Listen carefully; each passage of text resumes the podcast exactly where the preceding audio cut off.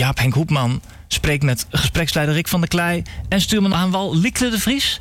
Middels een onbeveiligde verbinding, want dat is de FM-meter en de podcast-infrastructuur toch wel? Nou en of, en daarop hoorden we net King Ink, het, een favoriet nummer van Jaap Henk Hoepman. En uh, dat is ook de uh, naam waarop we hem op Skype kunnen vinden. Um, dus uh, daarmee heb je al iets van jezelf blootgegeven. Ik krijg allemaal contact requests nu. denk het ook. Ik denk dat je veel uh, nieuwe fans hebt. Uh, zeker meer dan, uh, dan Nick heeft uh, naar aanleiding van dit liedje. al, al, was het maar omdat je je actief druk maakt om wat voor gevaren we lopen digitaal.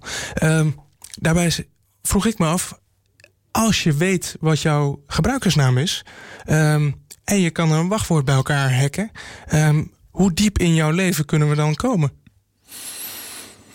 Um, nou, kijk, als je van, van heel veel. Kijk, als je van, van iemand of van mij bijvoorbeeld een, uh, mijn, mijn uh, username en wachtwoord hebt van, van bijvoorbeeld mijn e-mailaccount. Uh, ja, dan heb ik een heel groot probleem. Hè? Want de, dan kun je bijvoorbeeld bij andere sites uh, waar ik een account heb, dan heb je vaak van die uh, reset mogelijkheden. Van nou ja, ik ben wachtwoord vergeten, dan moet je ergens op klikken en dan wordt er een nieuw wachtwoord gestuurd aan jou. Um, nou, als je dan mijn e-mailaccount hebt, dan kun je dus gewoon zeggen reset wachtwoord en dan kom je in mijn e-mail terecht en pak je die en dan, nou, dan kom je overal binnen. Dus er zijn bepaalde accounts die zijn belangrijk voor mij. nou, voor internetbankieren daar zit een financieel aspect aan. sociale netwerken, nou, ik zit, ik zit niet op Facebook. Facebook, uh, on, onbegrijpelijke redenen. Nou ja, niet, niet eens zozeer uh, vanwege het privacy aspect, maar meer omdat het voor mij niet echt een, een, functie heeft. Ik zit wel op Twitter bijvoorbeeld, omdat het voor mij wel een functie heeft. Dus, dus ik maak er wel keuzes in en ik ben daarin niet zo heel erg uh, paranoia qua gebruik. En ik zie, maak daar een beetje een balans van, oké, wat is voor mij handig en bruikbaar en, en wat zijn de risico's?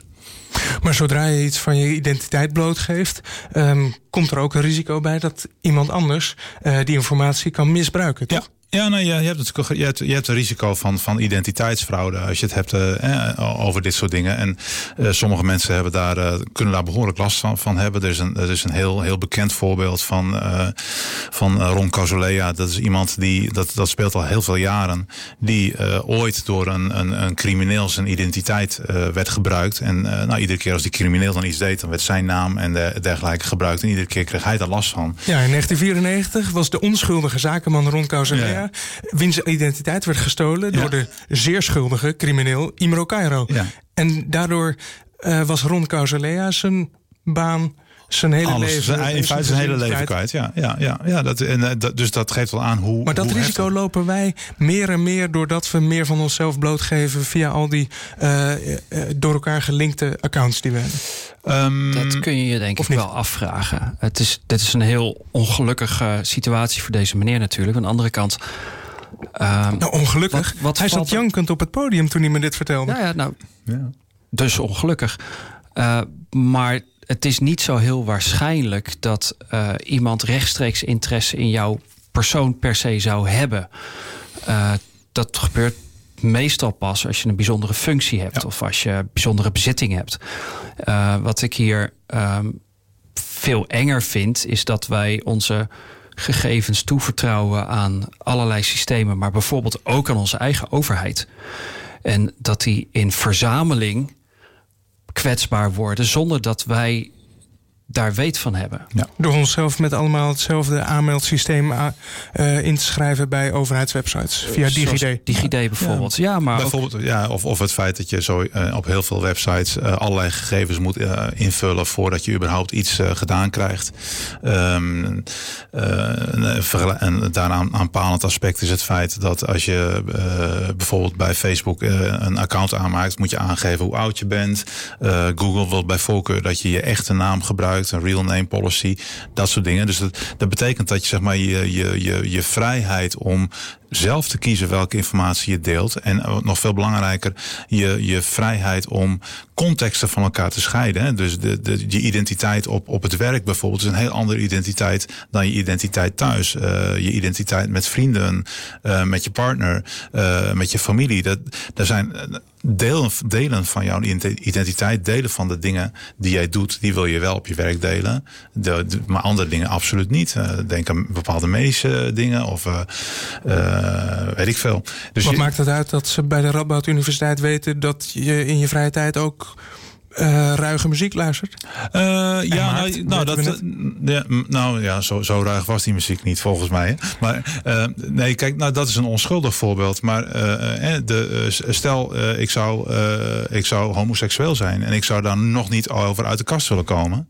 Dan zou het wel heel vervelend zijn als op, op mijn werk iemand dat weet. En nu is het hele vervelende dat Google al weet dat ik dat zou zijn voordat ik het zelf bij wijze van spreken weet. Dat is serieus waar. Er zijn voorbeelden van, van mensen die uh, voordat ze uit de kast kwamen eigenlijk al nou, bekend stonden als zijnde uh, homoseksueel bijvoorbeeld. Of een ander voorbeeld is van een, een, een vrouw die boodschappen deed bij, bij een grote winkelmaatschappij in, in Amerika, de Target.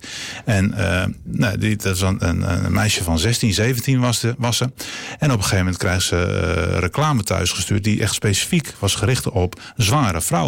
Waarop haar vader boos naar de lokale Target liep van... hé, hey, wat is dit voor ons? Wil jullie mijn dochter zwanger hebben? Maar dat bleek ze al te zijn. Dat wist, had ze alleen haar ouders nog niet verteld. Target had zulk uitgebreid onderzoek gedaan naar het koopgedrag van mensen. dat ze dat op een gegeven moment konden correleren aan zwanger worden. Ja. En dat hadden ze in hun systemen ingezet. En dat de, de vraag is een beetje. Ehm, of dat elke keer heel erg is. En wij focussen hier nu op privacy. En dan vind je dit heel onprettig. Als je het in de context zet van um, ik wil graag snel en efficiënt en goed geholpen worden en mhm. tijdig, is het soms weer heel erg wenselijk. Wat hier vooral bij elkaar optelt, is aan de ene kant, denk ik tenminste, dat uh, allerlei diensten uh, je online het hemd van het lijf vragen om zogenaamd een goed profiel van jou te kunnen maken. Terwijl ze dat heel vaak voor het specifieke ding wat ze jou aanbieden online niet nodig hebben. Mhm. En dat jij vervolgens niet weet wat ermee gebeurt. Ja. En in heel geval, veel gevallen, je moet vaststellen dat het bijvoorbeeld wordt doorverkocht. Ja. Of dat het slecht beveiligd ligt, zodat iemand inderdaad gewoon binnen kan lopen en een USB-stick ergens in kan duwen en vervolgens met een schat aan informatie uh, naar buiten kan wandelen. Ja, dat laatste dat is, dat is inderdaad ook een probleem. Ik vind dat eerste vind ik inderdaad een veel groter probleem. Dat je, eh, bijvoorbeeld Amazon, die op basis van je, je koopgedrag uh, zegt van nou, hey, deze boeken zouden ook voor jou interessant kunnen zijn. Dat, is, dat, dat is heel functioneel, dat is prettig.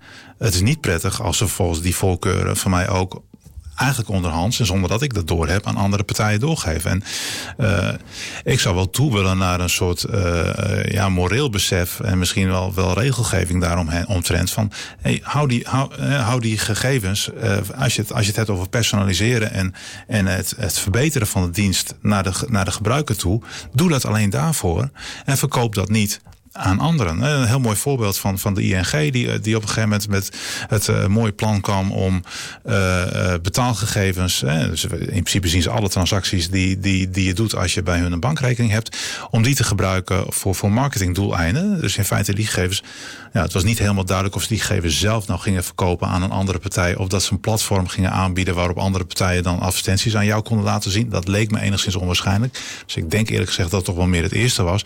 Maar in ieder geval, het gebruik van data die ze onder andere voorwenselen verzameld hadden. Ja, maar dat, ja, en, en, en, en, en dan, dan raak je wel aan een kern. Want eh, ik bedoel, de, de, de kern van, van, van bankieren is vertrouwen. En op deze manier is het vertrouwen in één keer weg. En dat, ik denk dat dat wel een heel groot probleem is. Dus je, je, je zult toe moeten naar een situatie dat, dat zowel mensen, maar ook bedrijven zich meer bewust zijn van de vertrouwenspositie die ze hebben. En dat ze die vertrouwenspositie niet zomaar moeten misbruiken. Een aantal jaren geleden ontstond er binnen de wereld van social media en al deze gratis online producten ook de gevleugelde kreet: If you're not paying for the product, you are the product being sold. Als het gratis is voor jou, dan betekent dat dat jij jouw informatie doorverkocht wordt. Ja. Namelijk jouw profiel met al jouw persoonlijke data wordt verkocht aan adverteerders omdat ze weten dat ze jou moeten targeten en niet iemand anders. Ja. En het ene moment denk je van nou dat vind ik eigenlijk niet zo erg, want dat betekent dat ik op Facebook alleen maar dingen zie in reclame waar ik oprecht interesse in zou hebben, behalve dat het natuurlijk heel vaak niet zo gebruikt wordt. Dus dat is relevante reclame, dat is mooi. Ja, maar daar zijn ze toch vrij slordig in blijkt. En dan Ten slotte, de tweede ding is dat je niet ziet wat ze er verder nog mee doen. Mhm. Dus een van de dingen die ons hier misschien ondertussen wel een beetje in de wielen rijdt, is het, het freemium model. Waarbij uh, een aanbieder van een dienst zegt: Nou, weet je wat, je hoeft niet meteen te betalen. Je kunt het gewoon gratis gebruiken. Dan wil ik alleen wel alles van je weten. Ja. En als je straks dus meer functionaliteit wil hebben, die je betaalt. Ja, en als je, als je meer functionaliteit wil hebben, dan kun je overstappen naar een pro-account of iets waar je betaalt voor, wil betalen. Terwijl je eigenlijk veel liever zou willen hebben Nou, nee, suggestie. Vraag aan jou.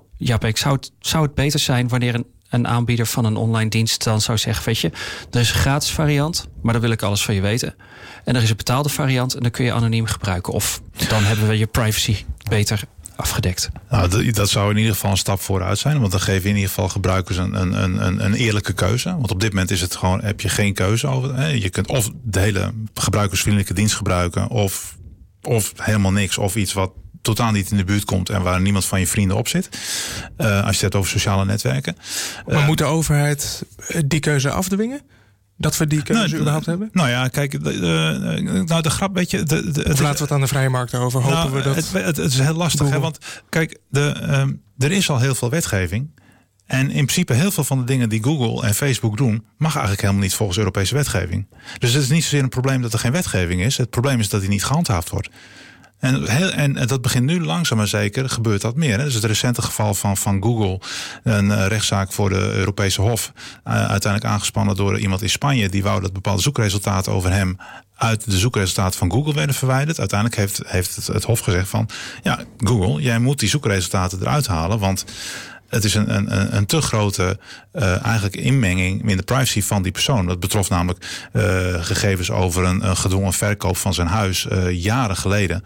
En ja, die man had terecht zoiets van ja, dat was toen, maar dat is nu niet zo relevant meer. Dus die, uh, er begint langzaam maar zeker begint daar wat, wat, wat te gebeuren. Maar dat is nog lang niet, niet, niet, niet duidelijk en helder genoeg. Dus er gebeurt al heel veel uh, wat eigenlijk niet mag. Maar als het Europese Hof al zegt dat er zoekresultaten van Google uit de lijst verwijderd moeten worden, ja. uh, dan betekent dat toch dat overheden wel wat uh, wetgeving kunnen handhaven. Ja, ja nee, dat, dus wat ik zeg is dat, dat, dat nu langzaam maar zeker de, meer gehandhaafd wordt. Ik bedoel, vergeleken met een paar jaar geleden gebeurt er veel meer. Maar je ziet in, zeker in Nederland heb je het College Beschermingspersoonsgegevens. Die, die doet hun best, maar ze hebben gewoon heel erg weinig mensen.